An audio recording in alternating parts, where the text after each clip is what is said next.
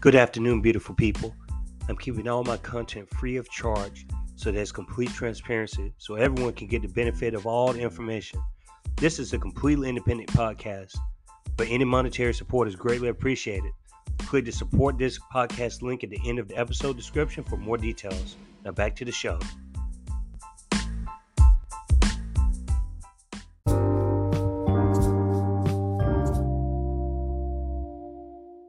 Good afternoon, beautiful people. Welcome to another episode of Kiko's Free Thinkers Forum. We're joined by a very special guest. Their name is Jasmine Sherman, and they're running for President of the United States um, as an independent under the Unicorn Party platform. And I'm going to learn a lot about the Unicorn Party and um, exactly what Jasmine's affiliation is as far as political spectrum. But we know that Jasmine is not running as a DR and R, and that's what we do on the platform we try to highlight people outside of the duopoly, people that I think that are really more concerned about the issues. Um, Jasmine has a 501c nonprofit organization called Greater Charlotte Rise. Um, they're based in Mecklenburg County in North Carolina, which is the Charlotte, um, North Carolina area. And um, as far as I know, Jasmine has a degree, a business degree from the University of Phoenix, and is originally from New York City, New York. And I just want to say welcome to the show and thanks for accepting that invitation. Thank you for having me. And you did your homework. Oh my gosh. I do. I even have a master's degree from the University of Phoenix, which is like one of the hardest schools to graduate from. Like they got sued for it, literally. Um, and I do have a 501c3. Our focus is on ending houselessness. Right now, we currently support 28% of the houseless population in Mecklenburg County. And I started running for president when our local, um, when our mayor refused to sell me a piece of property. So I tried to over go over that head and tried to reach out to the governor, and his hands were tied. They couldn't force the sale of an old jail to house people, to have it converted into housing. They wouldn't do it. And so I decided that it was time to end houselessness, like put myself out of business. I'm done. I'm good. I'm curious. Um, I've heard it on several um, interviews. I think I listened to one of your interviews you did with Redneck Rising or something. It was mm-hmm. like a, a, a more of a podcast, but how do you distinguish um, houselessness versus homelessness? Is, is it just a semantics thing, or yeah, do you so, make a distinction?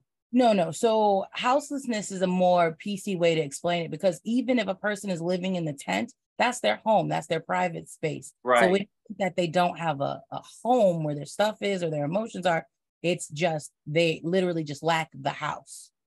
I got you. Okay, awesome. Okay, thanks for clarifying the distinction. Um, I guess I want my audience to get to know you more um, on a personal level before we transition into your your actual platform and stuff.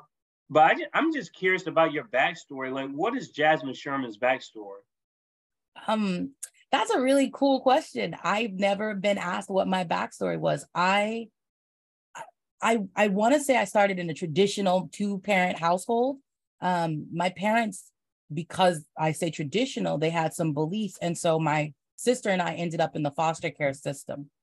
I ended up graduating from high school at 16 from foster care. Um, and later, I got back with my biological family members, and we're a close unit now.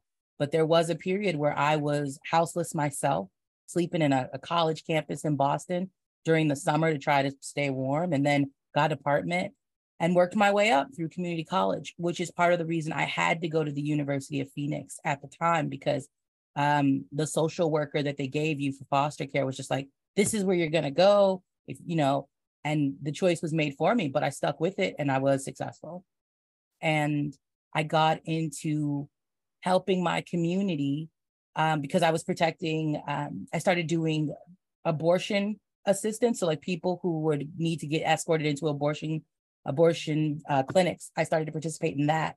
And more and more, I ended up uh, doing that and getting a little bit of notoriety where I lived for that to the point so where like I ended up going to trial with Flip Benham. Um, he was the man who converted Roe from Roe versus Wade to Christianity uh, with a stalking mm-hmm. charge. So we went to trial and everything. And then um, we thought, well, maybe that's a little bit too too dangerous, so chill out. And I got into working with the houseless uh, community.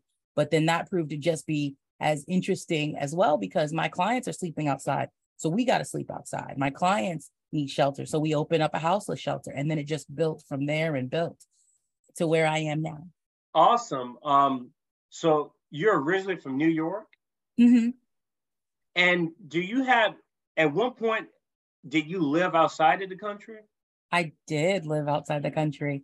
I was living in South Korea, uh, working, and I got into a little bit of trouble in South Korea uh, with the North Korean government. But I'm back. I got back into America um, thanks to the embassies. I was banned from both countries for seven years, but that is all cleaned up. But I have lived abroad. It's the best. It's really where I got to understand that living in America is a is not the it's not the deal that they sell us, right? Mm-hmm. Like it's mm-hmm. like those people who go on to American Idol that think they can sing, but no one's ever told them they can't hit the notes. In America, we are given the idea and the the emotional support to believe that we are the greatest and the best and the fastest, but really our education is is low. Our mm-hmm. um our people are living below the poverty line. We are we are essentially a fancy third world country. Um, it's just that we have a lot of money and wealth that we hoard, which makes us look better. Yes. Um, and going to that point that you make about these uh, misconceptions of um, uh, it's really just propaganda, nationalistic mm-hmm. propaganda is what it is, because um, you said yourself on an episode that I was listening to a couple of days ago.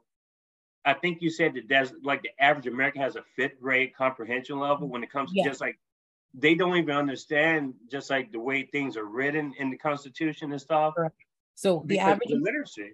Well, it's even it's it's even more embarrassing than that. The average American has a fifth grade reading level, but then 17% of Americans do not know how to read at all, not a paragraph wow. and not a sentence at all. That's that's you know that's really hurting us. And those people, unfortunately, are doing a better job of spreading a little bit. They're being misled. So we have right now in our country a lot of anti-intellectualism.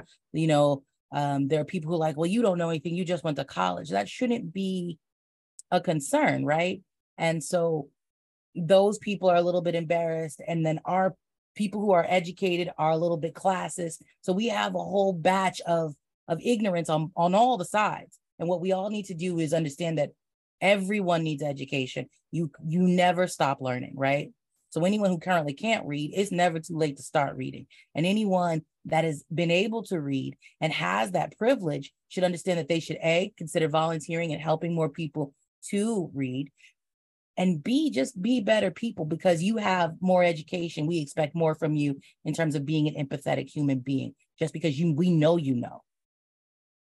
Yes, I totally agree. And um, we talked off camera for a few minutes, and that was the part that was the inspiration for me starting the forum because I'm in academia, I'm a professor by trade, but I work with a lot of snobbish people. I'm just going to be honest with you, and these people are very classist people, and that's when I kind of came to the realization that I had to exit the Democratic Party a long time ago because um, the predominant um, group of my friends tend to be white liberals and I think they have very classist attitudes. Um, a lot of the social issues that they um, they don't want to go into detail with, they sort of put them aside, and that's when I that's when I start to get upset because I can I see these patterns happening. The same people that they claim are ignorant about things, and I see that same ignorance just popping up in these bubbles, these academic bubbles, and it becomes like a glass ceiling mentality where we're talking about, yeah, sure, we debate books and literature and stuff all day, but what about the actual people on the ground that are suffering and stuff? That's when I was like, I had to create something to where it's a bridge between, sure, it's great that you research things. I research things like this. We write books and stuff. That's what we do. But at the end of the day, if we're going to advocate real social issues, we have to be able to communicate with the people on the streets. Like we come from those communities. Like, and I think people have this attitude where it's like, just because you have a PhD, you don't forget where you come from like you still have to keep that advocacy and that communication like consistent. It can't just be behind closed doors in your little committee rooms. It has to be on the streets. It has to be in the, the local, the city councils, everything. It just can't be one one way to do things. And I like the way um, you express your views about things. Um, your website's a beautiful website. Um, I've looked over it pretty carefully, and we're going to talk about some of those issues. But um, I want to say something about just these misconceptions about the terms socialism, for instance. Um, Cuba has 99% literacy rate, mm-hmm. but we trash Cuba so much, a lot of the propaganda from the US. And there are lots of countries that have great literacy rates.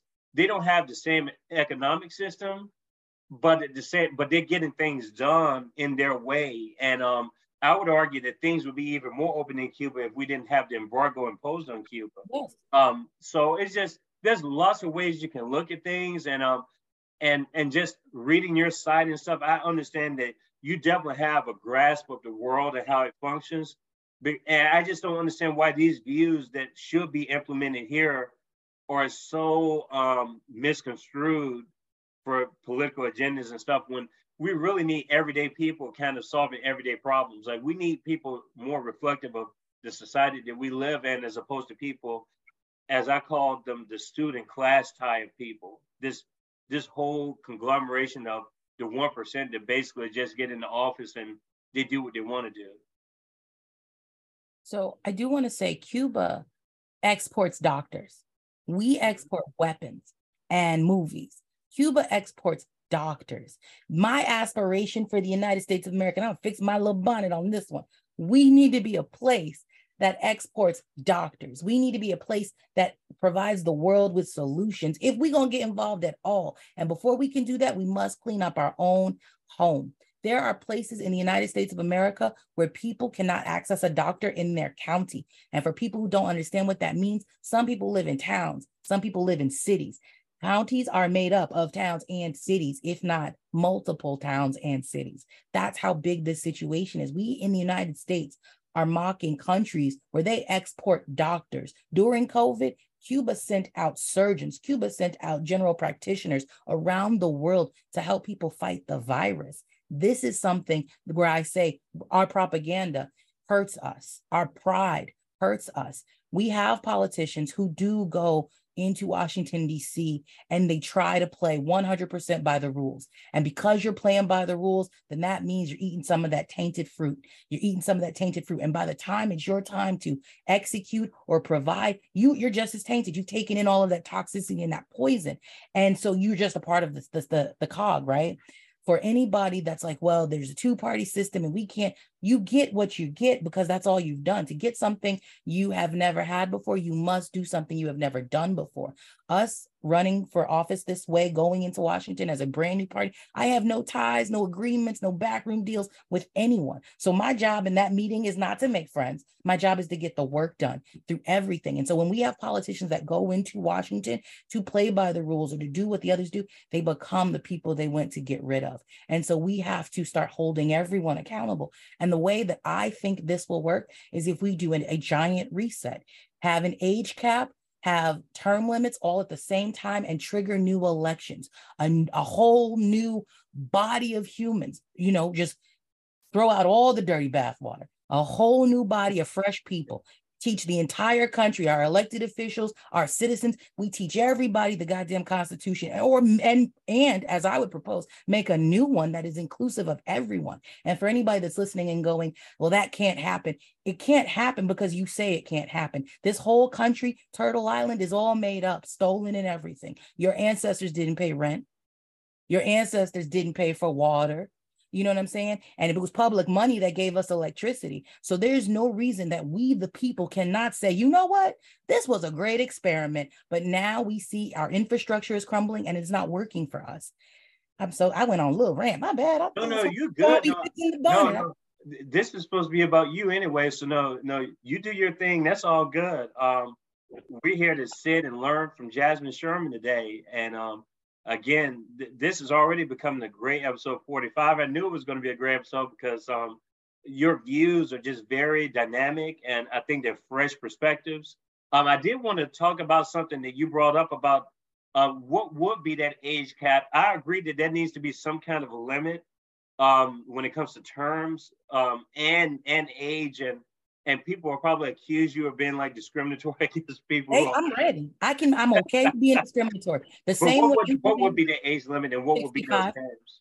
65 is the age cap, and the term limits that I would be proposing is the exact bill that was presented on the floor by Ted Cruz and Alexandria Ocasio Cortez. Mm. I'm not mm. changing a thing. Those two people from two different groups got together and they said that's what they want. We should do that.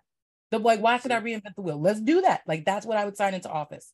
Do you notice how they died that conversation? No, I remember. I remember exactly when that happened, and they were like, "Oh my gosh, Ted Cruz and AOC joined together," and it's like you didn't hear hardly anything about it afterwards.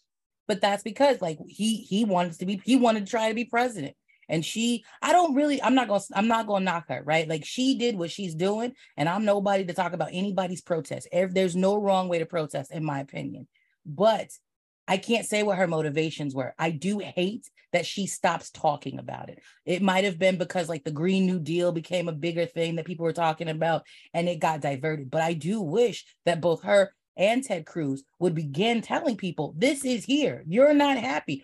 I'm lo- I'm loving my odds though. Joe Biden just said he's going to run again. Do you know how old he is? 80, almost 80. So I will be the youngest person. Like I'm already successfully getting on ballots. We are already getting our signatures. We are getting ready to hit the road on June 23rd. Our first Hi, we're here world will be in Kentucky.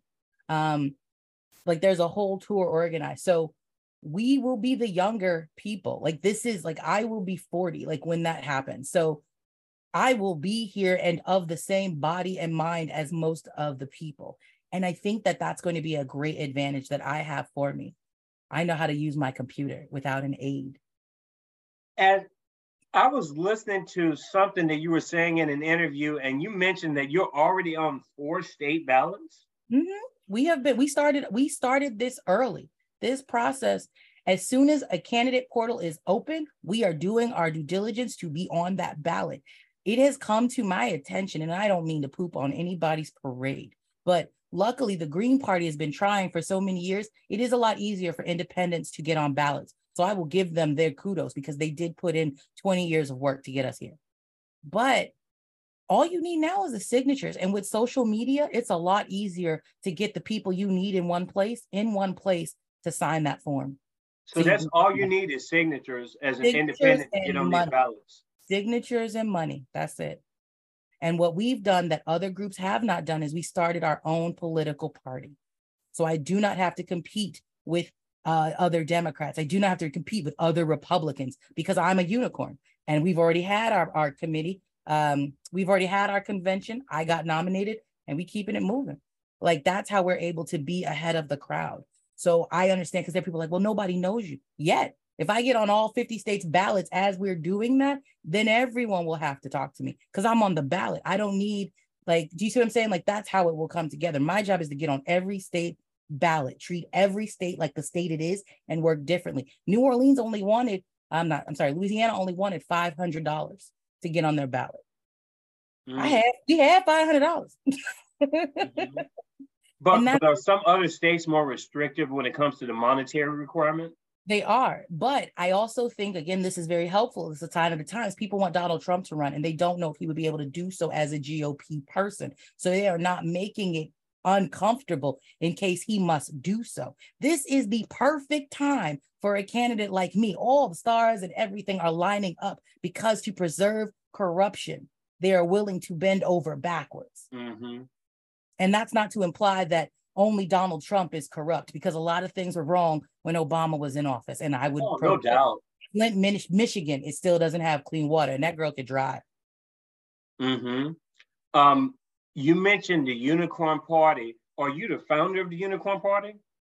So I I definitely got together with the group of people and suggested that they started. I did create the name, the idea, but okay. I am not legally the founder just the like I came up with the idea, but legally on paper, I'm not an original board member.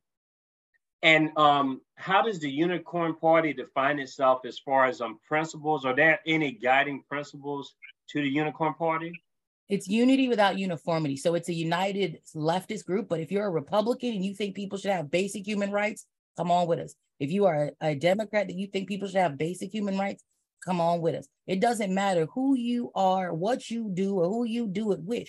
If you believe that everyone deserves a place to sleep at night of quality, if I wouldn't stay there, I wouldn't make somebody else stay there. A place of quality.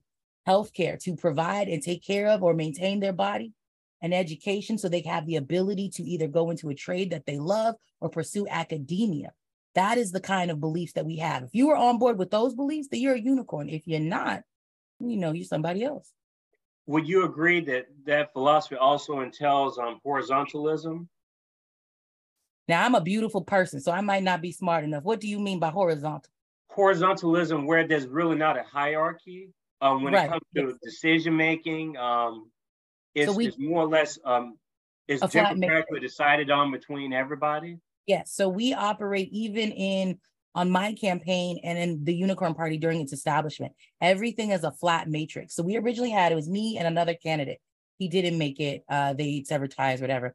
But he like he started with us and we started at the same time. Everyone, if you're in the room, no one's voice is greater than anyone else's. Now, let me not lie because this campaign has my name on it, there are some things that I don't want to do. Like there was another, there was a day recently where my man, one of the campaign managers was like, there's a Wendy's challenge and we want you to do it so you can get some notoriety. And I was like, I am not comfortable with this. And then we, you know what I'm saying? So like there's like that kind of thing. I can veto what we do, but there are weeks when they're like, oh, well, this is what we're doing as a team and then I go with it. My voice is not any greater than anybody else's. I'm just the figurehead for what we're doing currently.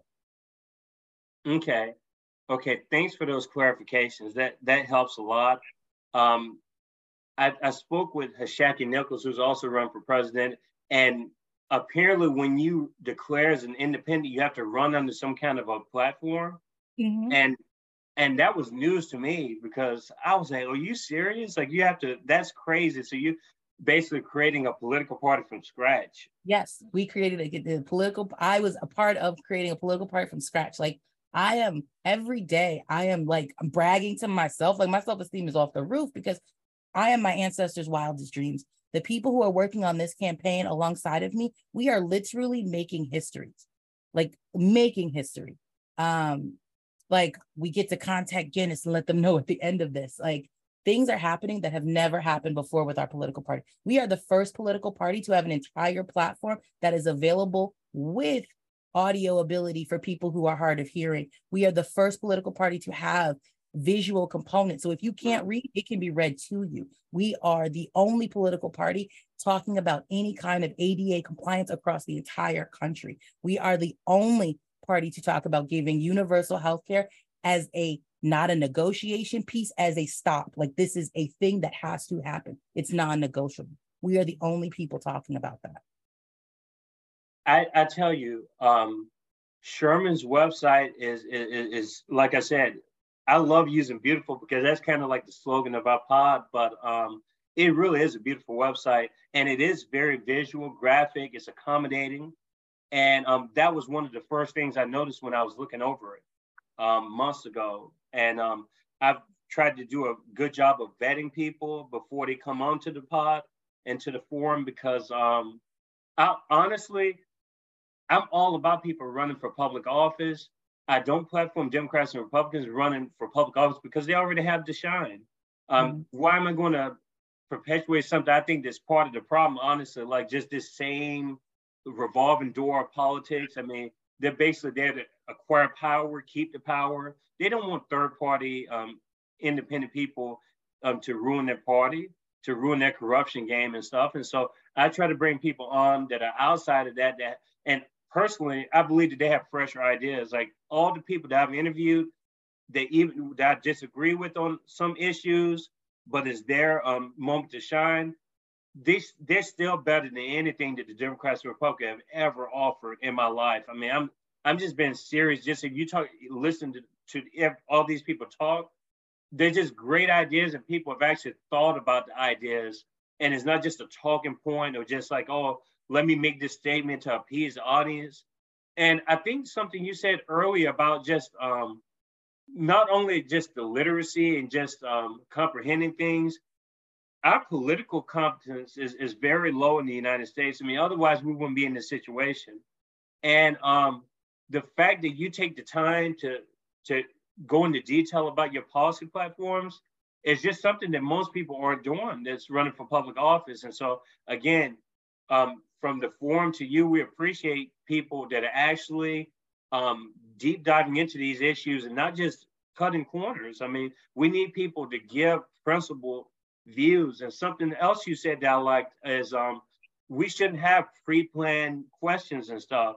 If, if you're running for public office, you you should have a grasp of you don't have all the answers, but you should have a view on the situation if you're serving the people. And so again, I co-sign almost all of what I've heard you say and stuff. Um, I'm not going to get into an argument with you on here because I just want to learn more about you and your platform.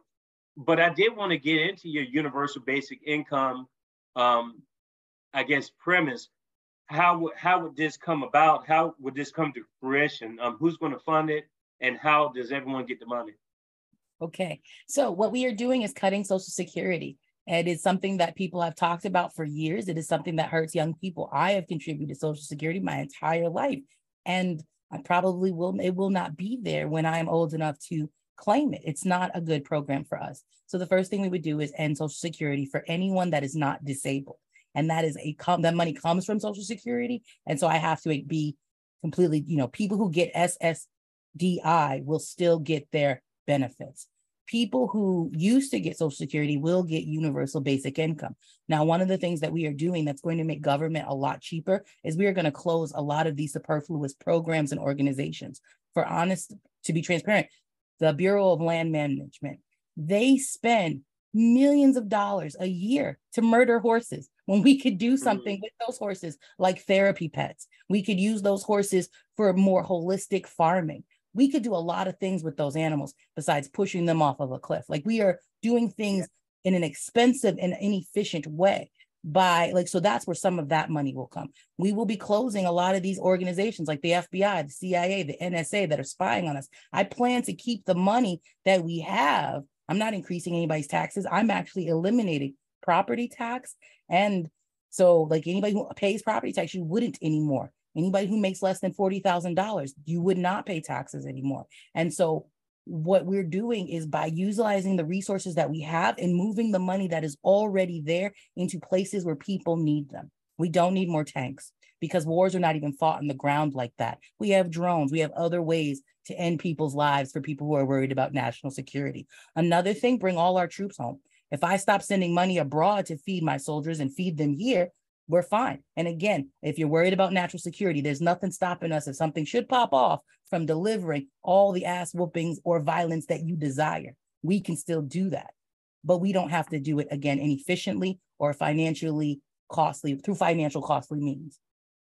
So that's where a lot of that money is going to come through, just off the top. So I guess it's just um it's just a terminology thing then, right? Because I mean, I get I get what you're saying as far as the program. It's already seen like its best days, I think, behind. But you're almost rerouting. You're in a way reviving Social Security. I guess um you it's a security net like universal yeah. basic income, right? Yes. I mean, you're kind of reviving it, and you're just saying that people should have the ability, like if they have kids or whatever, like because childcare costs itself. I mean, I have two kids of my own. I mean, just childcare costs. I'm a stay-at-home parent right now, which is good, but I mean, having a UBI would be great as well. So, as part of your universal health care, respite care, i.e., childcare, is covered under your health care now. So, for mm parents that are like, what about daycare? Nah, you get the professional. So, the same way wealthy people have a, a nanny come in, mm-hmm. you have the ability to have a nanny come in and be with your children. Ideally, providing people with universal basic income gets our work week from 40 hours down to 20. When you don't have to pay rent or a mortgage anymore, then you have money in your pocket. And we have a plan to make sure that, because right now we subsidize $514 billion on groceries. So that's Walmart wasted food, Harris Teeter wasted food, mm-hmm. Publix wasted food. They tax, they all that, they get off their taxes. So why don't I just take that $514 billion that we spend on food and just feed people for free? So now we've ended mm-hmm. food insecurity, we've ended houselessness. I'm also converting public utilities back to what they were. Like we don't need these private entities anymore. We could do things to make our lives better and thrive. That way, you can be with your children and they can get the benefit of you being in the home and parents don't have to be stressed when you mentioned earlier these um, agencies these three letter agencies which ones exactly would you get rid of again? There's a list. There's an entire list. If you go to my East my website, if you go to my website inside of the universal healthcare policy, there is an Excel spreadsheet with every agency that is going to be shut down. Oh wow.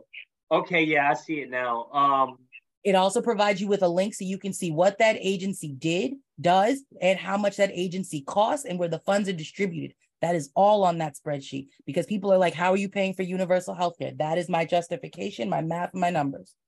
Okay, now that because you definitely have the receipts and stuff, like you show how you're going to cover everything. So I, I won't get so much into that. Like I get it. If if you're taking away unnecessary stuff, I mean, the money's there. I mean, I think that's, that's just an excuse. Honestly. Our senators and elected officials do need do not need a forty thousand dollar furniture allowance every time they are reelected.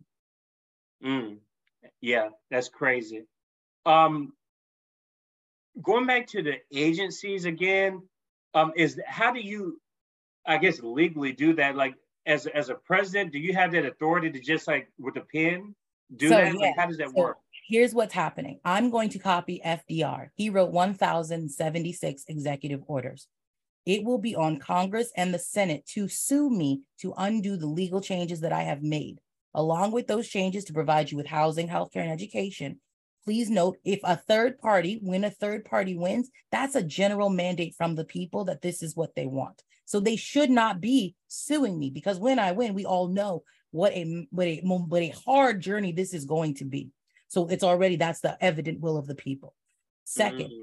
I am going to be making sure that we do the term limits and the age cap. We are also going to be making sure that in order we do, you are not allowed to own any commodities as a public official. So if you are a governor, a mayor, a city council, you cannot own stocks. You also cannot become a lobbyist after you leave office. Those people who are also no longer going to get their fat salaries, they will only be paid via another executive order the living index wage that their citizens within the districts they serve get. So if the so if the the uh, the wage is twenty dollars, your your elected official now only gets twenty dollars. Now I know people like this is never going to happen. This is impossible. Roe versus Wade was overturned. Mm-hmm. Um, there's a lot of things that are possible. George Santos is in office. You know what I'm saying? Anything, anything I'm serious. Um, uh, what's the guy who likes to sex traffic human? Matt Gaetz? you know what i'm saying? So anything can be done if you want to do it. The problem is those people have never want to do it. So what i'm going to be doing writing all of these executive orders we estimate it'll be over 3000 of them.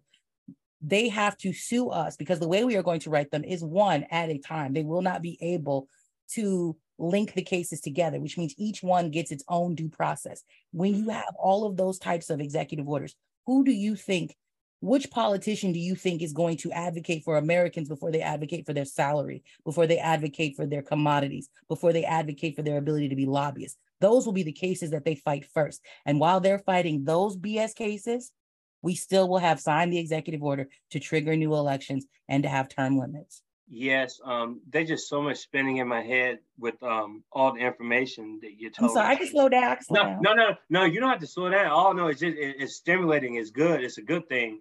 Um, the, going back to the ballot access thing again, not necessarily ballot assets, but assets in general. You don't have to reveal much strategy if you don't want to, but to how do you plan on curving this whole um, idea of the mainstream media when it comes to suppression of candidacies? I, I, don't. I'm not, I'm not going to deal with them. The the Montgomery bus boycott didn't happen through TV. It happened through average citizens who were pissed off and talked to somebody.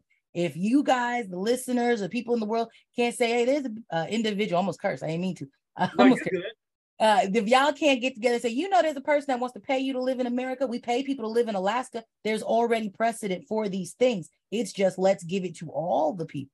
You see what I'm saying? So if y'all cannot collectively, like, you know, there's somebody who wants to pay us, all we got to do is go vote on November 5th. That's our, our we're National Day to Protest, November 5th. We want to have no more mortgage. Show up on this day, do this thing. It takes 20 minutes. It, well, once you're in the booth, you know, if they're going to try to keep lines long, we will have to get creative on that part. But my audience, the people, real Americans, don't watch TV. You know why? Because they don't have time. They're at work or on the way to work or sleep. Like we don't have the kind of life that we are pretending to live. mm-hmm. collectively. So I'm going to be relying on people to do what people do. Pretend pretend I am as interesting as Will Smith smacking Chris Rock, and the word will get out. Yeah, um, I guess you make a point about the revolution will not be televised. Uh, that that's definitely a very good point. Um, that's the that's the thing. It has to start from the ground up. It can't be the other way around. And so that is an interesting way to look at it. Um, and I think that there is a lot of um, underlying tension. It's just a matter of someone rising up and, and getting the people to rise with them um, and to, to one of the that. things that we're going to do to meet the people, right? Because I know it's, it's not enough. Like I said, we're going on the road, but while we're going on the road, the way we are going on the road, the way this whole campaign is being funded, unlike any other political campaign, by all means, if you have 2,900, that's the max donation, please send it in. But the way we are going to do this is feeding people. We are actually going to be through from through the campaign bus selling food, raising the money ourselves through our own labor. And if you are houseless, if you are hungry, we will feed you too. I'll pay for that. We are going to we are going to demonstrate that there's nothing wrong with a little fortitude. Feeding people is the best way that I can talk about my campaign, earn their, you know, earn their opinions and uh, I'm not begging for anything. I'm showing you that I'm determined to do this for you, through you, and with you. So that's going to be something that people talk about. We're pretty confident about that. There's no other politician feeding the hungry, literally. No, um, I am proud to say that I have, um, especially two people that's been on the forum running for a president um, in public office that are definitely they have that angle. Um, Constance Every, she's running for gov, not governor. She she did run for governor for, formerly, but she's running for mayor of Knoxville, Tennessee, and um, she has two nonprofit organizations. One is Sleeves for Needs, where um, she was homeless herself for years, and um, and she tries to help people with um, just food, water, uh, shelter, everything else. And um, Brittany Jones is running for president. She makes it a point to um, talk about houselessness as well, along with yourself. And um, so it's good to have those kind of perspectives. Um, and it shows that your organizing spirit is there because I think a lot of this is just a matter of just going out and doing it, you know, going out and meeting the people where they are. And um, the, the, the political machines basically have it to where they just buy people off, I guess. They just, they throw money at something and they think that that's going to cause, they throw money in return for your vote, but you're actually offering a service to people, a relatable experience to where people can, you know, warm up and maybe consider voting for you. Um, I think that's a wonderful thing. Yeah. So you like, say you're gonna, you say you so you say you're gonna start your campaign when you're gonna launch it, um, as far as going on the road. Lexington, Kentucky is our first stop, June 23rd, mm-hmm. and then there is a stop every weekend thereafter. The second weekend is Louisville, Kentucky, and then followed on like it's a there's a date. Mm-hmm. And if I understand this right, running as an independent, you can technically campaign all the way up until the last second. Yes, I can. Without any restrictions whatsoever. Yes, you're right. That's why we start. We started early. Start early. Write the platform. Get contributions from everyone. I didn't write these policies by myself. A team of people who worked for me we all wrote these together. It was public. Um, people were able to come. Uh, they should all be available, like on our Reddit, if you want to see the old meetings. Everything we've done, the whole how we got here, is available on our Twitch. Definitely available on our YouTube if you can't find it. So it's not like we just made this up. Like it's it's all very thought out. Um, and that's why we thought about it. Like we should be giving back. It's very easy for a politician to say, "Hey, you send me money," right? But right now, that politician is ignorant to the fact that you don't have any money. You barely have money for the food that you do have. So what do I look like while you are currently experiencing hardships, asking you to give me more money for nothing at all? We can't do that. That's not who our base is. That's not who the average American is. And so that's why we are actively going out to do the work right now. Mm-hmm. That's why I said, if you are someone that doesn't even like me, don't like my platform, still come get something to eat. Because I, when I'm elected, I'm going to feed you anyway. Might as well start now. I have, um, before we get into some more specific positions that you have, um, I did want to kind of get a philosophical perspective from you because um, you do identify as a socialist. Mm-hmm. Um, I identify as a left libertarian or a libertarian socialist. Um, but I'm just curious as to um, how do you view government and what do you believe is the purpose of government and what should those functions be? So I want to say I'm more of a pan-African socialism okay. kind of person. I actually have always believed that we never needed government. The village did what the village was supposed to do. Now, I never, but it wasn't looked at like an authority. Like these people, we all got together collectively and the community decided this is what was going to happen. Right, wrong, or indifferent. That's what the community did.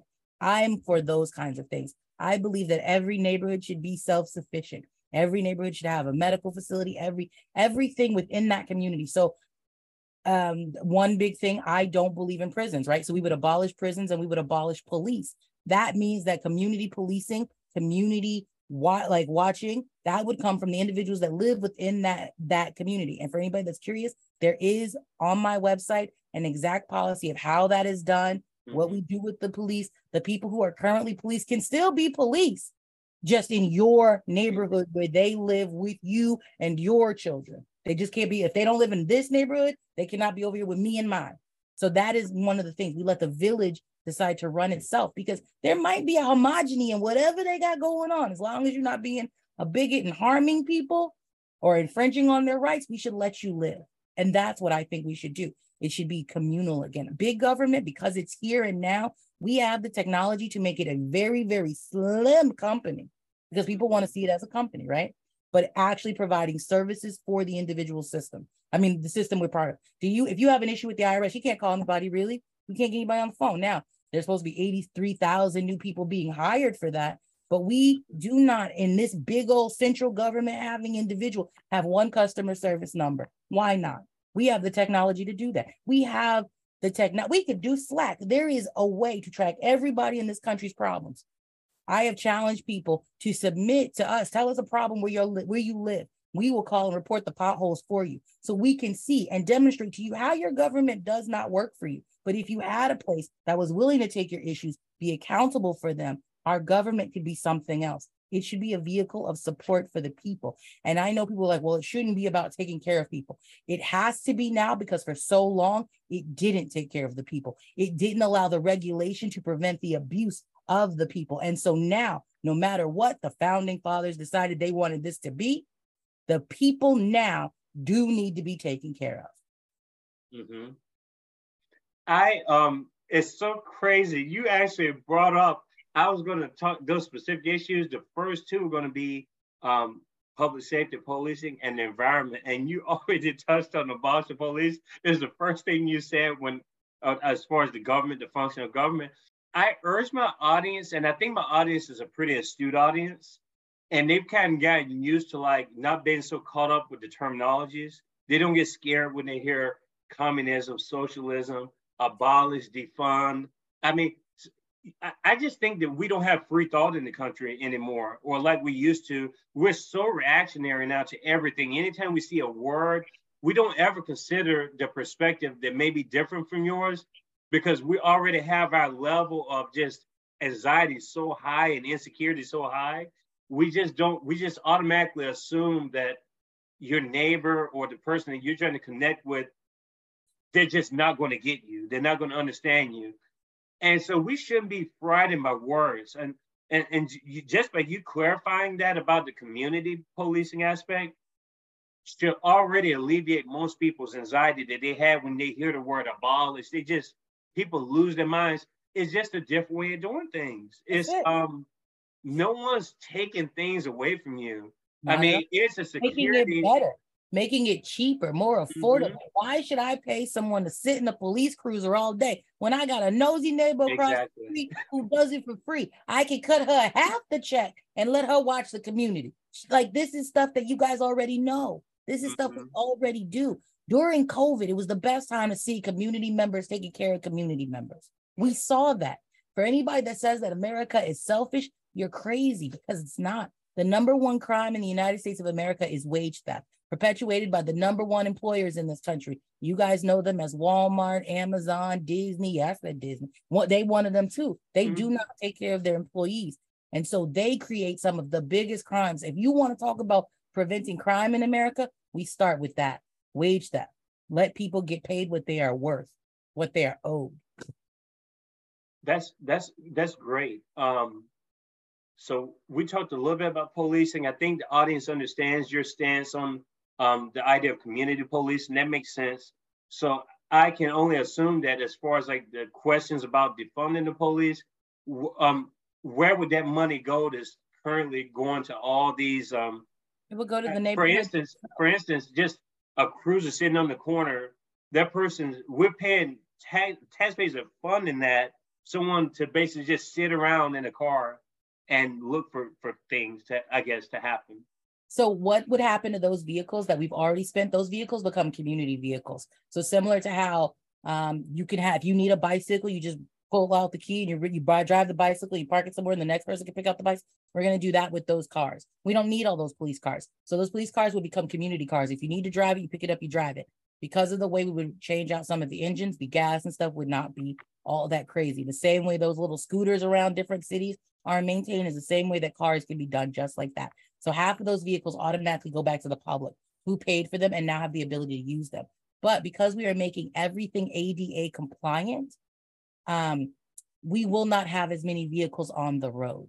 So those vehicles can go to people who need them for mobility and do not have them. People who have wheelchairs. A lot of the things that happen to people with disabilities are because they have no way to be mobile. So that's going to happen. We would be spreading those to people who are in need. Um, police officers, they shouldn't need cars because they'll be walking mixed walkable neighborhoods. They don't need to sit in a cruiser, right? Mm-hmm. Uh, because we're abolishing prisons, they don't need to take them to a jail. We need to probably remove them from a situation that's hostile or calm them down, but they don't need to be locked in a room. You just take them back home, and then the community will come together and decide what's going to happen based on whatever happened.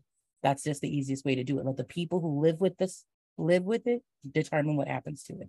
And by being able to give people more time at home, there's more people, there's less crime now. Everybody's at home. How you gonna break into a house when there's somebody sitting there? if you have your needs met, you're usually not committing crime. You're doing mm-hmm. a hobby. For people who like to do things, we need to put America back to work. So we need to build a rail system that goes from the East Coast to the West Coast, the West Coast to the East Coast. We have that technology. We have that funds. The only reason we don't do it is because we prop up the auto industry. And so, again, by me being a politician that doesn't have ties to corporate people, nobody but the people who I served food physically funded this campaign, nobody will run me. And mm. what that means is we can go and actually do the things that America needs. I think I understand your views on the drug war because a lot of this stuff is interconnected. I don't the first the most frustrating thing about my friends, and I'm not going to throw them under the bus. I mean, they could probably read between the lines, but the most frustrating thing is that these things that we're discussing are all so connected. And so it's like I that's why I don't I don't know how anyone can justify supporting the two parties just just on the stuff we've already discussed. Um, because there's just no consistency. Like I don't know how you can be pro-war in one aspect and then be like, oh, but Jasmine makes total sense when it comes to community policing. And so I'm okay, so do you realize how all that stuff is tied? Like the military, the intelligence agencies, the police that you know about, like the, the police in the cars right now, it just it just doesn't make sense the contradictions. And so hopefully we can lower these contradictory elements by um, just having consistency. We just need consistency. And so I can only think that you or at least for decriminalizing drugs. Decriminalizing all drugs, decriminalizing all drugs, okay.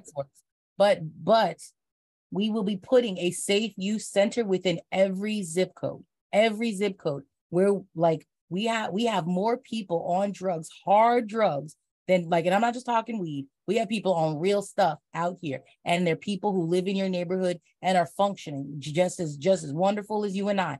Not every addict looks the same. So we need to mm-hmm. put safe use centers in every zip code. On top of that, we need to put a medical facility in every zip code. And that means a medical facility that is prepared to handle your physical, your mental, your dental, and your vision. When I was living in Korea, the first thing they do when you're living there, you're not just visiting, you get off the bus, you, uh, you get you go to the airport, you get on a bus, you get off the bus, they take you to the hospital. You get a full physical, dental, and vision all at the same time. It all happens in the same space, and it didn't cost me more than twenty dollars. Mm. That's how it should be for our people. Except in America, in the system that we've written, it would be a zero dollar copay. You wouldn't pay anything. Mm-hmm. And um, something when I was watching the debate between yourself and Mike Chamath, you both t- seem to agree on the whole idea of immigration. Like we need to open up the country, like um, should be open borders. Um, I think this system also incentivizes. We see people outside of the country as competitors. They're like other people, and I think that's why this war propaganda is so effective. Is because we demonize anyone that's outside of our space. Like it's just such a, a gang mentality, just like this is my turf, and then their turf is over there, um, signified by these imaginary boundaries that we call countries. Right. So one of the things I'll be transparent about every every trade deal that we have, when I'm elected, we must renegotiate, not from a place of white imperialism, we must renegotiate with all of our partners around the world because that is how we actually give people a fair deal and begin to alleviate some of this global animosity. We are no longer, not that we ever were, equipped to be the police of the world. What we need to do is go ahead, make our amends, and sit down for a little bit. Our house is in total disarray. We have people who don't have water that is clean in this country. We have people who don't have a good mental health. Um, my foreign policy, for anybody that's curious, is already posted with an option to listen to it as well. Please take a look. But we would be renegotiating every trade policy. And we would also, at the same time, because of those policies, be doing an entire audit on our government. Mm. As far as um, your views on the environment, um, I talked to Tina Landis on episode 35. She's affiliated with the Party for Socialism and Liberation. And um, there seems to be a lot of um, concordance when it comes to um, wind and solar, but not so much the water aspect. I guess um, I've heard a lot about nuclear. This has come up so much. Like I've never heard this much talk about nuclear energy. Um, I'm curious as as far as where you stand on um, the proposal that the PSL likes to run on, which is wind, water, and solar versus um, what would be your view when it comes to getting rid of the fossil fuel industry, just like not even using fossil fuels and, and everything else? So, right, I am a zero fossil fuel industry candidate. My entire infrastructure and environmental policy is posted. Every home in the United States of America, because we are taking away the rent and the mortgage. So, even the homes that you live in, you own your home, you live in it, your home would be provided and converted. So we would come in and we would put, depending on where you live, solar panels or wind energy. Every home, but not a large turbine like you see. They're now dual heat, double helixes and little circles. They look like little fans. Um, every home would be affixed with that. Every home would be getting an atmospheric pressure generator so you could have clean water. Every home. So, like now that we're providing, we don't need as much cars. We're not going to just have cars that run on um, gas. We are going to try to eliminate that. There are other types of engines that we can use. I mentioned the, the train system earlier. Part of that is to remove the cars off the road. You don't need as much gas if you have don't have as many people driving. Again, making sure everything is ADA compliant. That means neighborhoods are now mixed walkable communities. We do not need to rely on all of the the things that cause us to have to need fossil fuels, right? If your house and you're in an area where we can do it with wind energy, then you're no longer running a gas stove. You're no longer running a bunch of electricity. You don't need those things. You don't need as much oil. So that's going to happen. We do a mixed approach based on the region that you live in. And again, if you check the policy, I think there are even diagrams that show you which areas will be best. We're even we even have a way to re re uh, the deserts by putting solar panels so that there's an area that can form condensation so life can grow in the deserts. We can do all of these things. We have to embrace the technology that is available to us now and stop relying on technology from 20 years ago. Absolutely. Um, so, as far as prioritizing those non or, or those um, renewable sources of energy, um, do you see any point of nuclear? I guess we do use nuclear as well. Okay. We include how we store it. Nuclear, the reason we had problems with nuclear power before is because people cut corners. People were not paying attention. We did not have trained people doing it. And for anybody, it's like, well, you know, you got to go to school. You don't. A lot of the jobs we have with the technology we have, we have to train people on how to push buttons and read screens. That is where we are at. Our technology is so advanced, it helps us create new technology. Anyone that we treat, teach the value of environmental safety and how to ro- operate this equipment without, and this is a vital thing. If you say that it needs five people to function, there will never be a day where there's four people.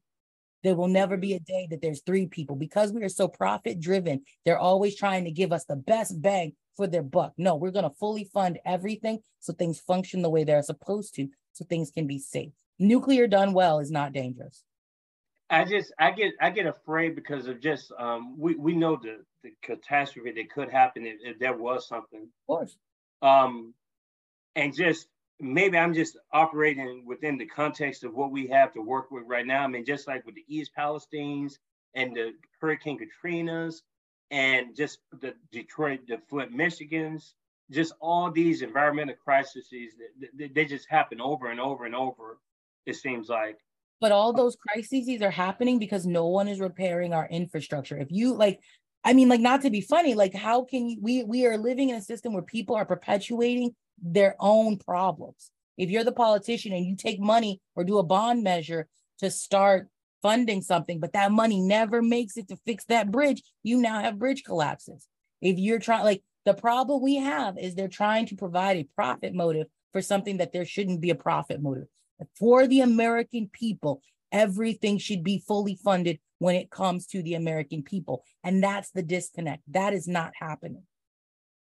It's always more for me and less for thee. It's not okay. We must stop it.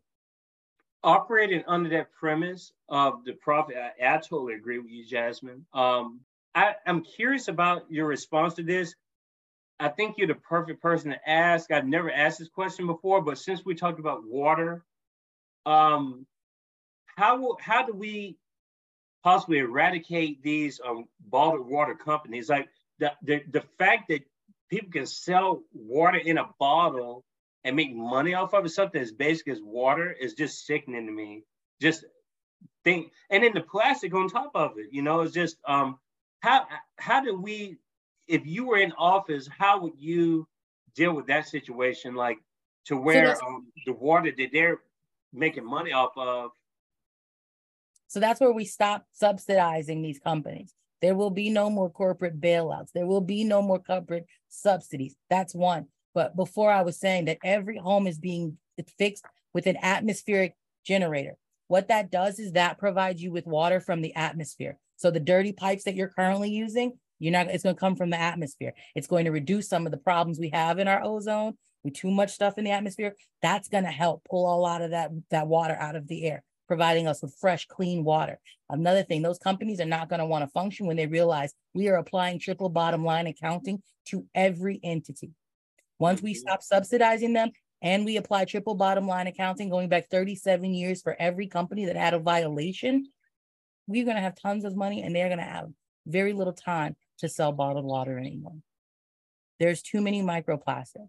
I see you also, and like I said, besides Brittany Jones, you're the only candidate that I know of that has like like strong views on sex work. Um, the very first episode we did on Kiko's Free Thinkers Forum talked about sex work to a certain degree.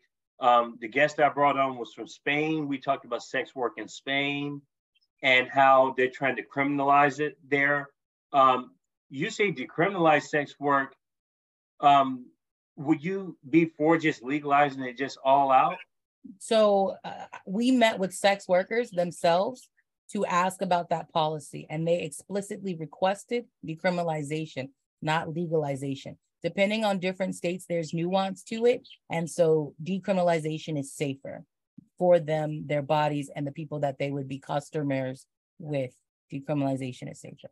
We are not currently, as a society, mature enough to handle it legally. So we decriminalize it.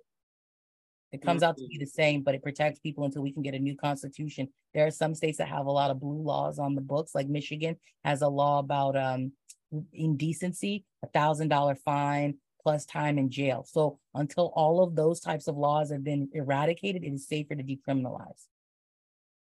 Okay.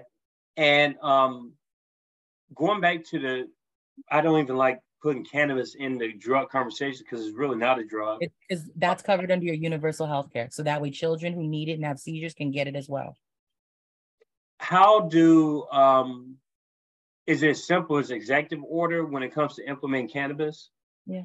Across the country? Because so remember when George Bush Jr. was in office, we had times of war, the Patriot Act, right? That gave you a lot of presidential powers that have never been revoked. Mm-hmm. Now, on top of that, let's say a president gets in office and they declare a state of emergency, a national crisis. That's an even more, that's an even legal scholars have told us that's a that's a whole new level of things you can do without permission from Congress or the Senate. The when I'm in office, I will be saying that we are in a state of emergency because of our houselessness problem. We are in a state of emergency. That is enough basic justification to do everything that I want to do. Now, between now and when I'm elected, the Congress and the Senate are more than welcome to legally get together and change those rules, but they mm-hmm. won't, and they will not have enough time. As far as the houselessness um, crisis that we have, can you can you work us through that again? As far as um, what would be the immediate step to yeah. um, providing that for everybody? So the very first step is that uh, the day after we announce my victory, um, there will be a website to open up and people will be able to put all their information in to start looking for the houses. It'll work just like a Zillow or an Airbnb app now works. The first group of people, so the first wave of people, six months, they all, we can, we end houselessness in 90 days. Anyone who is houseless, all the homes that are on the market currently for sale, the government buys them. The government buys them and just puts people who say, I'm George, I don't have nowhere to live. George, this is your house, this is your key. Those houses are already on the market, they're already for sale, and we know they're already up to code. So anyone who's houseless is moving into that house. The next wave of people after that first group, and this does take 90 days because of escrow and paperwork. So I'll be inaugurated on the 1st of January. That's not really the inauguration date, but just go with me. Inaugurated on the first day of January. Sales won't go through. We can't buy the houses until the second day of January because I've had to write the executive order. Then three months from that date, the 90 days, we will close and we will house everyone. In the meantime, we will be putting people up in hotels, stimulating the economy. For that time, there will be no houseless person after day two of my educa- my election. Uh, once I'm inaugurated, everyone will go into a hotel of wherever they're choosing. We will foot the bill. And for anybody's like, we can't afford it. Yes, we can. Just pretend it's a war. We have a war against capitalism's bullshit. Mm-hmm. Now, I'm not anti-capitalist. I'm not saying that. What I'm saying is we have a war against capitalist bullshit. Capitalism only works if you can exploit somebody. So immediately, one of the remedies that we're going to provide for people is housing. People knowing now that I will not be put on the street, whether I work or not, that is a very, very bold thing. Your boss at Amazon can't abuse you. That guy who's you're working with, he can no longer grope you. Do you see what I'm saying? Like these things now you have a leg to stand on. You're not staying there because you have to suffer in silence because you have a family to feed. That puts us on a more even playing field. And that's when the free market's going to be able to take off, when they can't manipulate or force you into labor.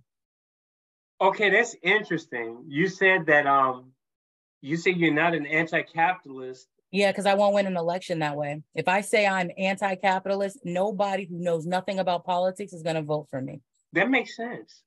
I oh, want to win. Never Go heard it explained that way before. I really haven't. That that S really is really comforting actually, because um it really takes the label away. You just simply um and you're explaining how you're going to do it. I never thought about it like that. Just um because everything we talked about up to this point, I was like, oh God, she's not. Uh, she's anti, not anti-capitalist, but I guess you have a point as far as your actions. Because I mean, the general public, we talk about people can't read in this country. So if I come out and go, I'm anti-capitalist, they hear they don't want me to make money. They immediately forget that I'm giving them reparations. If you are black, you match the phenotype and genotype. If you are over the age of 16, you get UBI. They are automatic, automatically, they forget all of that. That index living wage that comes, they forget that once you say anti-capitalist. That's not what I'm here for. I'm running to provide people with their basic needs. I happen to be a pan African socialist. But none of my policies are anti-capitalist. Everything I've talked about stimulates the economy and puts people to work, creates jobs. Building a rail system from one country that puts uh, Detroit City, where the steel was made, that puts them back to work because steel runs trains. Mm-hmm. Having cannabis that gets people out of prisons because we're abolishing it. Getting kids medicine they need. Alabama is a death trap. They don't have a lot of jobs, they don't have a lot of opportunity, but they have a lot of farmland, they got a lot of sun. We should be growing cannabis there. Mm-hmm. Why are we not? Because we're selfish. We don't want people to be okay. I'm funding reparations through cannabis sales, which again is covered through your universal health care. So it'll be delivered to your house too.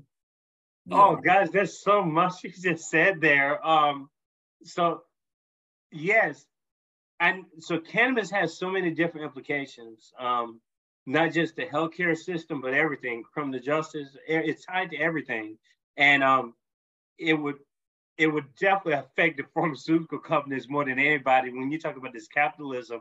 And I just don't know why people aren't connecting these dots. I mean, we we all know people who have smoked weed that are actively smoking it.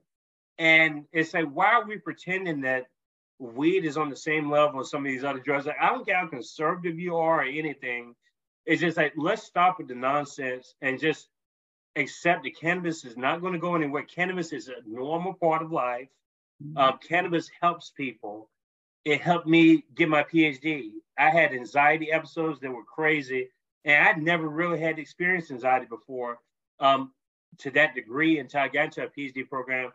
And it honestly w- was the saving grace for me when it came to having productive sessions, finishing my PhD. I've shared this story because I think that there's just too many um, myths around cannabis, and it, they need to be debunked. And cannabis needs to be available right now for everybody that needs it for their healthcare needs. And um, and I like it that you're tying that into the healthcare discussion, and um, and really just basic human rights. I mean, because with that, I mean, the pharmaceutical companies can't just sell their drugs to you the same way anymore. But I was curious about the houselessness thing how does that affect, I guess, um, the apartment industry? Um, my wife is a property manage, manager, for instance. How does that affect um, apartments and rentals and all that stuff? So property managers will still be managing that property. They just won't be collected a check on the first. We are decommodifying housing. It will no mm. longer cost money in the United States to live anywhere. So we are going to make sure because, and I'm going to be transparent, we're going to use eminent domain to buy every domicile that people live in. And if you are like, you can't do that, legally we can, because eminent domain, one, the federal government has never lost a case of eminent domain. For some reason, things just fall into place. As long as it's for public good, we are paying you as well, and you get to remain there. You're not going to win that case. We are also going to fix your homes and upgrade them. But so what will happen is landlords will be out of business. But luckily for them, we have free education and they can go back to school and pull themselves up by their bootstraps and start a new career. Or with UBI and no mortgage and no rent, they could just stay at home and enjoy their lap lap of luxury. Mm. So you wouldn't be paying a mortgage on a house at all. Nope. And if you did, we pay you back. You get your money back. So so everything, I mean basically like public education, um, you could I could go to UT Knoxville, not mm-hmm. have to worry about a big loan. No, zero loans, zero loans. You would just go to UT Knoxville, be like, hey, what day can I show up? And UT Knoxville, of course, they're committed to education. I'm putting words in their mouth right now. They would say you show up on Thursday. That's where the opening is. It's mm-hmm. time that we let people be who they are. There are some children who are right now in elementary school saying, I want to be a doctor. I only want to be a doctor. I and sleep. I just want to take care of people. Doc McStuffins is really propaganda children to be doctors, and that's fine. and so we got kids that want to be doctors. Why should I take a child that's like, I want to be a doctor and put them in a program that they that, that's going to have things that are not related to what they want to do? We need to start listening to our people. If you've got a student that says, I want to be an artist, then we don't need to put you in advanced calculus. We need to put you in as many art programs, as many drawing class, whatever kind of art medium you're working with. We need to furnish those. We are missing our renaissance by being slaves to capitalism. I would rather, I am someone, I'm a delight. I deserve to be, you deserve to see me sitting beachside at a bar talking shit all day. That's what I'm good at. That's what I'm good at. We should be doing the things that we're good at instead of selling people the dream when you get old, you retire, then you live your life. That's a that's a joke. That's a trap and a trick, and I'm over it. We need people to thrive, start living, not just going to work and and coming home and occasionally going to a concert. That's not it. It def- there's definitely um and I think you've seen it more than ever. Um, I say these last um, five years, I've seen it's just that there's a depressive element to our society, and um, and people wonder why we have like all like the mass shootings and all this stuff going on. Um, that that's just a mental health crisis. I think that's just and it's latent in a lot of ways. It's not sometimes it's not um, it doesn't appear um, when you expect it to appear, but it's there always. And uh, I think a lot of it is because people are so stressed out. Um, just the everyday workings. I mean, the divorce rates are out; uh, they're just out of the roof right now. Um, just domestic violence is out of the roof. Um, just and a lot of this stuff is because people just aren't happy, and and their basic needs aren't being met. But I want to be transparent, so I we've done the math and we do think once we are elected there would be an increase in relationships ending and the divorce rate might go up because people are not going to be forced to live with people that they don't like anymore you now can afford to go and live by yourself no i'm serious though right if there's, no rent, if there's no rent and there's no mortgage and the way the program is set up again in layers is houseless people first people who are, are not houseless but are in a dangerous relation a relationship that is domestic violence they are they no domestic violence people are included in the first wave. They're they're considered houseless. But people who are in an unsafe housing location, I'm so sorry I had it wrong. Phase two is people who are in unsafe housing location. People who are in a domestic violence, you are in phase one with the houseless people. You will be able to go to any city, any state, and just pick the house you want to be in, right? You have UBI now that comes in. You will be able to buy your ticket to go wherever you want. You know what I'm saying? You're not paying a mortgage, you're not paying a rent. So you can start there and you get the place, you move in, and the next month you get your furniture. Like there's different ways you can do to make your house your own. But the first thing is a lot of people are going to migrate to safety, mm-hmm. right? And so the requirement on any house that you get off the app, which would be all the houses listed, not houses that have people in them, is that you'd have to stay there a minimum of six months, unless again a domestic violence situation occurred or um, a fire or natural disaster, right?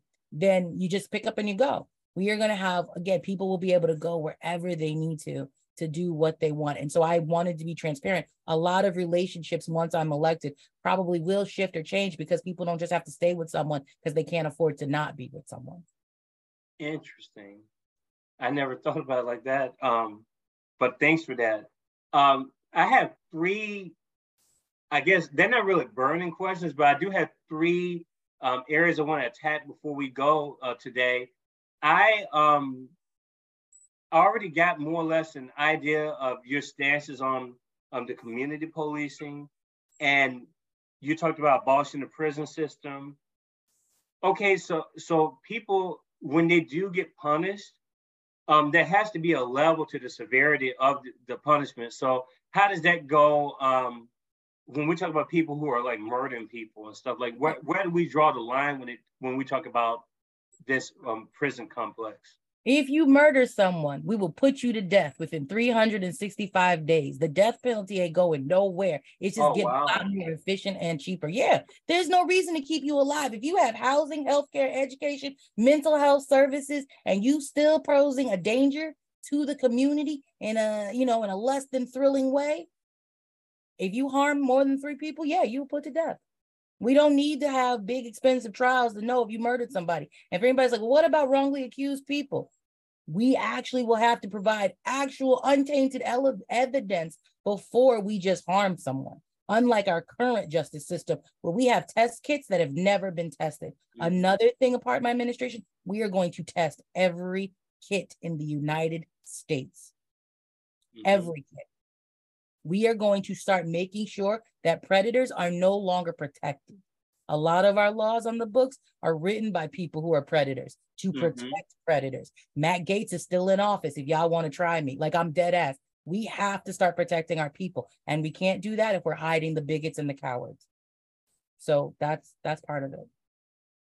Okay, that that makes sense. Um, But it is no. all in my policy. So you could read it like the different layers. That is already in there.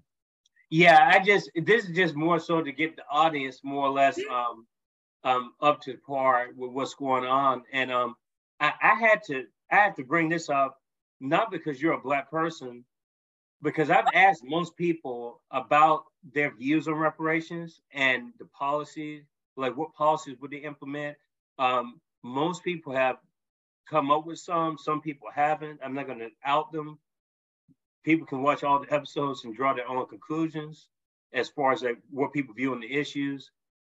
Um, before we even get into your views on reparations, um, these so-called reparations, and I don't mean to belittle reparations, uh, belittle reparations. I've just gotten to, I've almost reached a point when it comes to this issue of reparations. Um, someone that's pro reparations, but it's just, um, I feel like it's been a dead end because people aren't serious about the proposals. Mm-hmm. Um, where is your inspiration when it comes to reparations? Like, is there that that you follow as far as um how this will be implemented into the system? Or do you just have your own views on reparations and what you would do? So it's a little bit of both, right? I'm following the same precedent. We paid reparations to Japanese people when we put them in internment camps. We paid reparations to slave owners. We have a history of paying reparations in this country. For some reason, though, we have not paid the last group of people ain't got their money yet. So my philosophy is that, and it's also written, uh, we will be paying everyone over the age of 16 that matches the phenotype and genotype um, we will be paying you four thousand dollars a month for it. Uh, starts the it also it starts the second month of my time in office. Um, all of the payments for reparations will be paid out within my term. A four-year period, we pay everybody. It amounts to about one hundred and ninety-two thousand dollars. What the price of a house is, because that's the price that you were denied. And so, yes, you will have a 16-year-old that will have accumulated over $192,000 during my term. So those are actual monies. And please note, it will be adjusted for the inflation and things like that as time goes. But ideally, right now, with the math that we have, it's about $4,000 a month. That money comes from cannabis. It does not come from any taxpayer. I'm funding it with the thing that you're already using for your universal health care.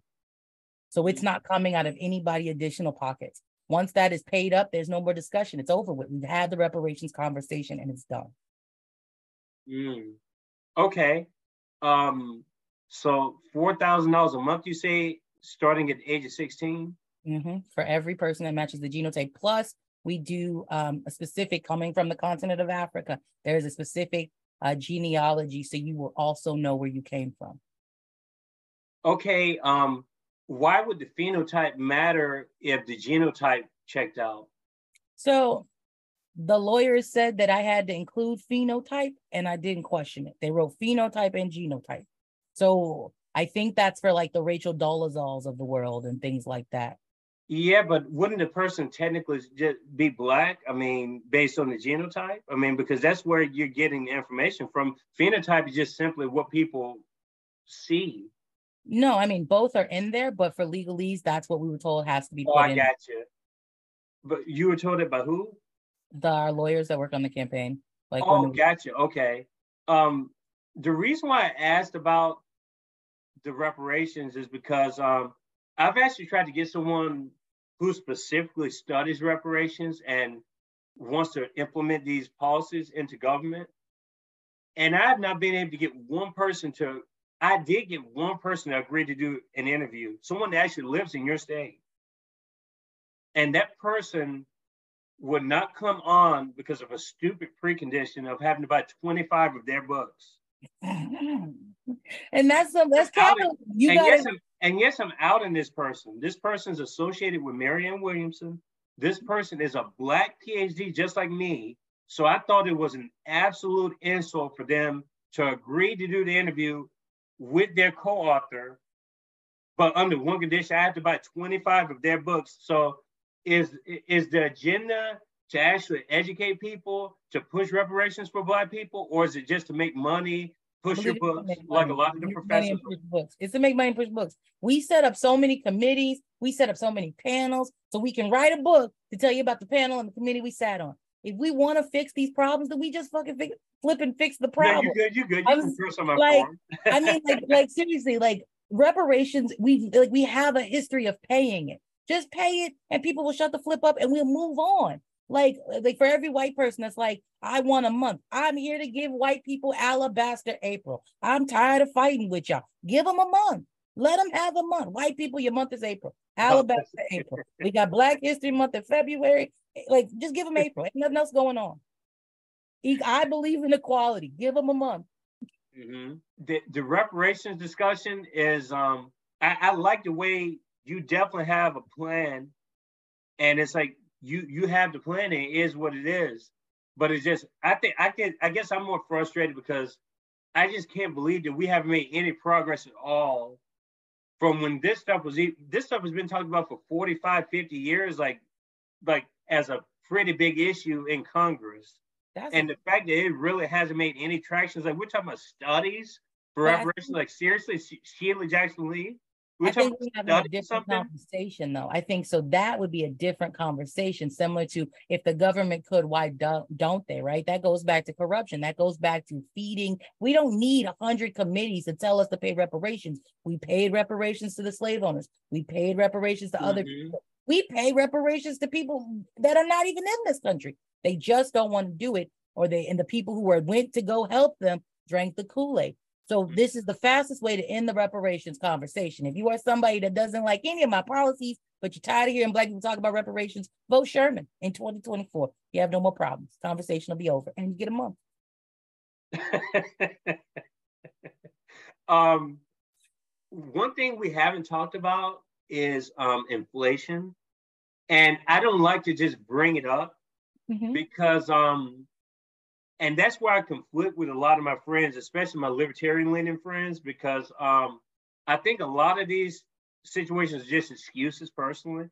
Um, but an answer for you. I do have a way to combat inflation when you're ready. I'm gonna follow. Yeah, yeah, yeah, yeah, yeah, yeah. I'm gonna definitely get to that. But I'm just to my libertarian friends, stop using these. Um, stop getting so headstrong on like a few key issues, because I'm sorry, a lot of the libertarians are slipping. Like they just it's just too confined. Like you got to broaden your horizons a little bit um, when it comes to the issues because the money is definitely there. Like the money is going somewhere. But no, but for you to answer the question, like what would be, I guess, your immediate steps to combat inflation? So I would be ending our relationship with the Fed, just to be transparent. That's a terrible entity and they're ripping us off. So I would be ending our relationship with the Fed, but the Fed to combat re, uh, inflation, we have too many people in the workforce. So remember, I was saying we currently have people working a 40 hour week, and I want to take people to a 20 hour week. That helps to break less people working. The difference between me and them is they want less people working without putting money in your pocket. I'm going to pay you to stay at home because mm. it'll help mm. combat inflation automatically. You know what's interesting? A lot of the stuff you're saying and, and, I know the detractors may say, like, oh, guys, that sounds like just a lot of promises that Sherman is talking about, just all these promises of um, houselessness ended, um, uh, the war on drugs ended, um, all this, all this stuff just ended. Like, people can go to school, not have to pay anything. People can get their medical costs like that none. Um, how do you soothe those people because you are shrinking the economy in a way, or not the economy, the government. Yes, um, we're getting a small government. I think we, that's the funny thing about it. People, socialists get a bad rep for being like these big proponents of government. I would actually argue, like, if anything, you're making the government smaller and more efficient. Wouldn't you agree with that? Yes, that that is really what we are going to do we are making the government smaller. It is too expensive. Like I would argue, this is not a campaign promise I'm making, but I would argue whoever comes after me, I'm only interested in one term. I'm not here for, I'm not a career politician. You get one term and then I'm gone. Um, I would argue that the person that comes after me should work on that, should work on making sure that our government isn't just smaller, but they get rid of the Senate because we don't need them anymore. Oh. financial costs that hurts us. They're not helping. The cooling saucer has let it go cold. So we are wasting, we're at a deficit. However, during my administration, I would not be able to make that move legally. We looked into it.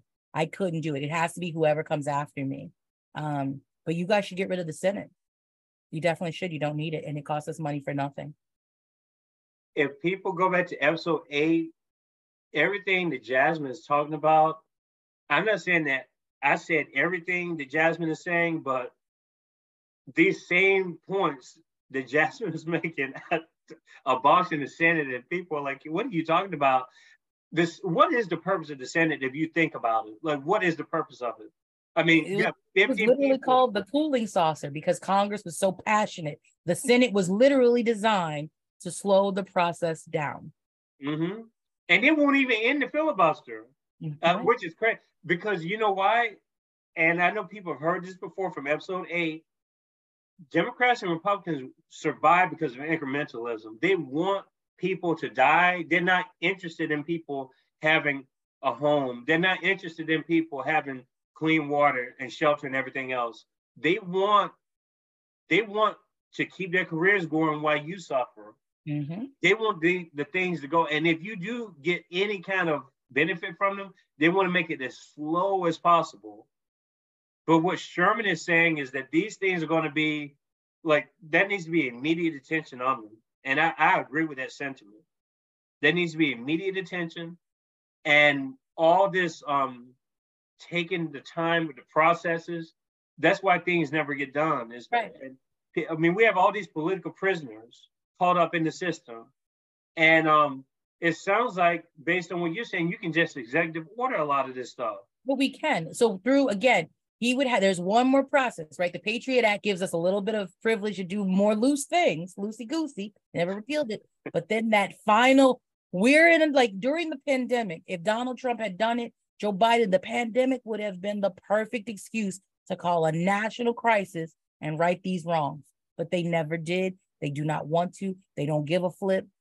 I will be the first person to do so because I'm actually trying to fix this country so I can tell everybody about it and hang out in bars. Like I'm really just trying to get back to what my dream is, doing nothing. So the fastest way we do that is to make sure everybody around us is okay. Because we're a village, we're a community. We've got to do things for each other. Like we already on this campaign, if people need mutual aid, contact us. We are providing rent money. We are providing growth. Like we are helping people eat right now because you can't wait for me to get elected to do the right thing. If people are interested in helping with that on our Reddit, we keep the mutual aid information right there. If you're someone that you don't have to contact us, we post it. If you want to donate to those people and then Cash App or their Venmos or their PayPals, you do that privately, silently, and we don't talk about it. This is how we actually help people. If you have a larger thing, we'll do GoFundMe's and we'll actively, like when I go on different shows and stuff, actively promote you. But we have to come together as a people. Right now, we're also providing seeds for people. If you need to start your victory garden so you can feed your family, we were going to provide you with those seeds. Contact us. Our resident horticulturist will meet with you, see what you need for where you live, and get you the right seeds and, and help you with the soil so you can grow your own food until I'm in office. Jasmine, there's so much more that I want to discuss with you, but the beauty of it is this. We are more than welcome, uh, we're more than open to extending another invitation to you. And actually, I was going to ask, would you agree to being a part of a presidential candidate forum, which would be like a debate um, discussion with the field of candidates? It would be seven people total. And you would check that out. Yeah, why not? Of yeah. course we're going to try to organize that in the summer with a couple of other channels. Um, one's going to be Tracy Carson's channel, especially. Um, she's a friend of the pod, and um, we're trying to collaborate with someone else. But we want to make that happen to highlight the people outside of the duopoly and um, people who have great, fresh perspectives. And I think that your perspectives will be great for um, the forum, just for the audience, um, to have that engagement and stuff.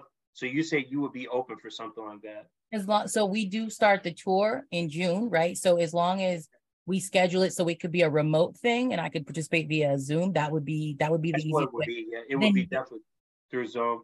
And um we wouldn't want it to interfere with your tour for sure. Um, but we could coordinate the yeah yeah as long as you coordinated it i could be here i just wanted to be transparent about it like if you were like meet me in san diego i'd be like i'm not going to you know san diego for a couple months that kind of thing i wanted to just be we could definitely, if you just the same way you scheduled this, you would schedule that and be like, by the way, mother flipper, there's gonna be a gang of folks. Like it is what it is. I'm either ready to do the job that is a 24 hour job, seven days a week, or I'm not. Mm-hmm. So I think that makes seven candidates total audience for um, the upcoming uh, presidential debate um, with Kiko's Free Thinkers Forum, Tracy Carson's channel, and another channel. I think we're going to have to get with seven people. That's quite a few people, um, just to have a way to collaborate and and do the questions and everything else. Um, but are there any final words that you want to give to my audience as far as um, this episode 45, which is a wonderful episode? Uh, we've enjoyed having you on the show. Um, I feel like I've learned a lot from you. There's still a lot, a, a lot that I need to learn from you and your campaign. I'm going to read even more about you and follow your interviews and stuff. But is there anything that you want to conclude with? Give yourself grace. We all talk about how bad this government is, but it's not us. Like I'm going to be 40 soon, right? We're just now realizing we are the adults. There is nobody coming to save us. Our grandparents are currently at the wheel. If you follow me down this road of analogies, our grandparents are currently at the wheel, driving our car over the cliff. Our parents are in the passenger seat, too afraid, filled with anxiety to say, do, or stop them, which is why they didn't. And we are in the back seat directly behind our grandparents, trying to reach over the seat to stop the car from driving off the cliff we, no matter where you sit on this issue, the people who are the most marginalized in this country are sick, are not being taken care of, our children are being abused. It doesn't matter how you feel about me or my platform. From any candidate that you listen to, you should demand the bare minimum. My website has all of my policies, how I pay for it, how it's executed. That should be the bare minimum from every candidate running for president of the United States. That should be the bare minimum for every candidate asking for your vote. If they can't put that work in or that labor in ahead of time, then they damn sure aren't going to do it for you. Stop accepting crumbs. Whether you vote for me or not, I'm still going to win because I'm amazing and I'm putting the work in and I'm doing all this different out of the box stuff. So I will win, but you really need to demand better. Stop accepting crumbs because that's all they give us now. That's it. And Jasmine, what would be the most efficient way, quickest way, in case an audience member wants to ask you a question or the quickest way for them to contact you? What would be the best way to do that? Sure. If you go to jasminesherman.com, you can schedule 30 minutes with me directly on my Calendly. So you look at your calendar, decide what day works with best for you. You select it, and I show up just on a Zoom. If you are a person who's got there another platform or podcast, you would select the interviewer journalist podcast section. And just like that, I show up. Um, we want to talk to regular Americans. You are the only person that I care about hearing from. You just have to have the guts to be heard. I would love to hear from single fathers because one of the policies that we don't have in place is how to handle uh, custody agreement issues, right? There are a lot of there's a lot of issues with the way we are handling that, and I would love to talk to parents, single, married, partnered, who have ideas on amicable ways that we can put the children first in situations where the adults are no longer interested in each other. So that would be my ask for the community. Wow, that's that's really cool. Um, is there any other besides your Jasmine Sherman website that you would like us to link? Um, they all go to the same place. There's Fat Black okay. Socialist, Jasmine Sherman 2024.com. It's all gonna get you to where I'm at. We are That's why I asked. I knew you had a lot of them. Yeah, we're on every platform. Um, like I'm on Truth Social, we're on Clapper, we're on Blamazon, we're everywhere. So if you can't find me, if there's a platform that you're on and I'm not on, email me and call me a liar so I can get on it. One of the biggest things that we have to do with our leaders or future leaders or trying to be leaders is actually hold them accountable. So if I tell you I'm going to do something and I don't do it, then you should get me out of office within the 90 days that it took. Actually call people's bluffs. Don't make it okay for you to have campaign promises. That shouldn't be a thing. You either going to do the job I hired you to do or we fire you. That is the mm-hmm. attitude we need to go into it because when your job is done with you, they let you go. Let these politicians go. Yes. Uh, on that note, I think we have a, a beautiful way to conclude um, to the people. Um, I just want to say that this was a wonderful episode 45 with Jasmine Sherman. They're running for president of the United States under the Unicorn, the Unicorn Party um, label. An independent party. Um, follow Jasmine's information. Um, I'm going to put everything in the episode description. Um, again, Jasmine Sherman, based in Charlotte, North Carolina, has an organization, Greater Charlotte, is, is what it's called. It's Greater Charlotte Rise. Mm-hmm. Greater Charlotte Rise. And um, if you don't mind, I'll link that into the episode description as well. And um, for episode 46, beautiful people, I'm trying to think who we have on tap. I, we have Heather Bird coming up. We have Sarah Walk coming up. We have Medea Benjamin coming up from CodePink. We have Norman Finkelstein coming up. So we have a lot of guests, and my dad is going to be the episode 50, the final episode for season two of Kiko's Free Thinkers Forum. But this episode 45 is going to release um, tonight on YouTube, and it will probably be released on Spotify and all other podcasting platforms of your choice um, Saturday. Beautiful people, have a great day. And this was a wonderful conversation, episode 45. And I hope you enjoy the rest of your day. Thank you. Thank you so much again. Thank you, guys.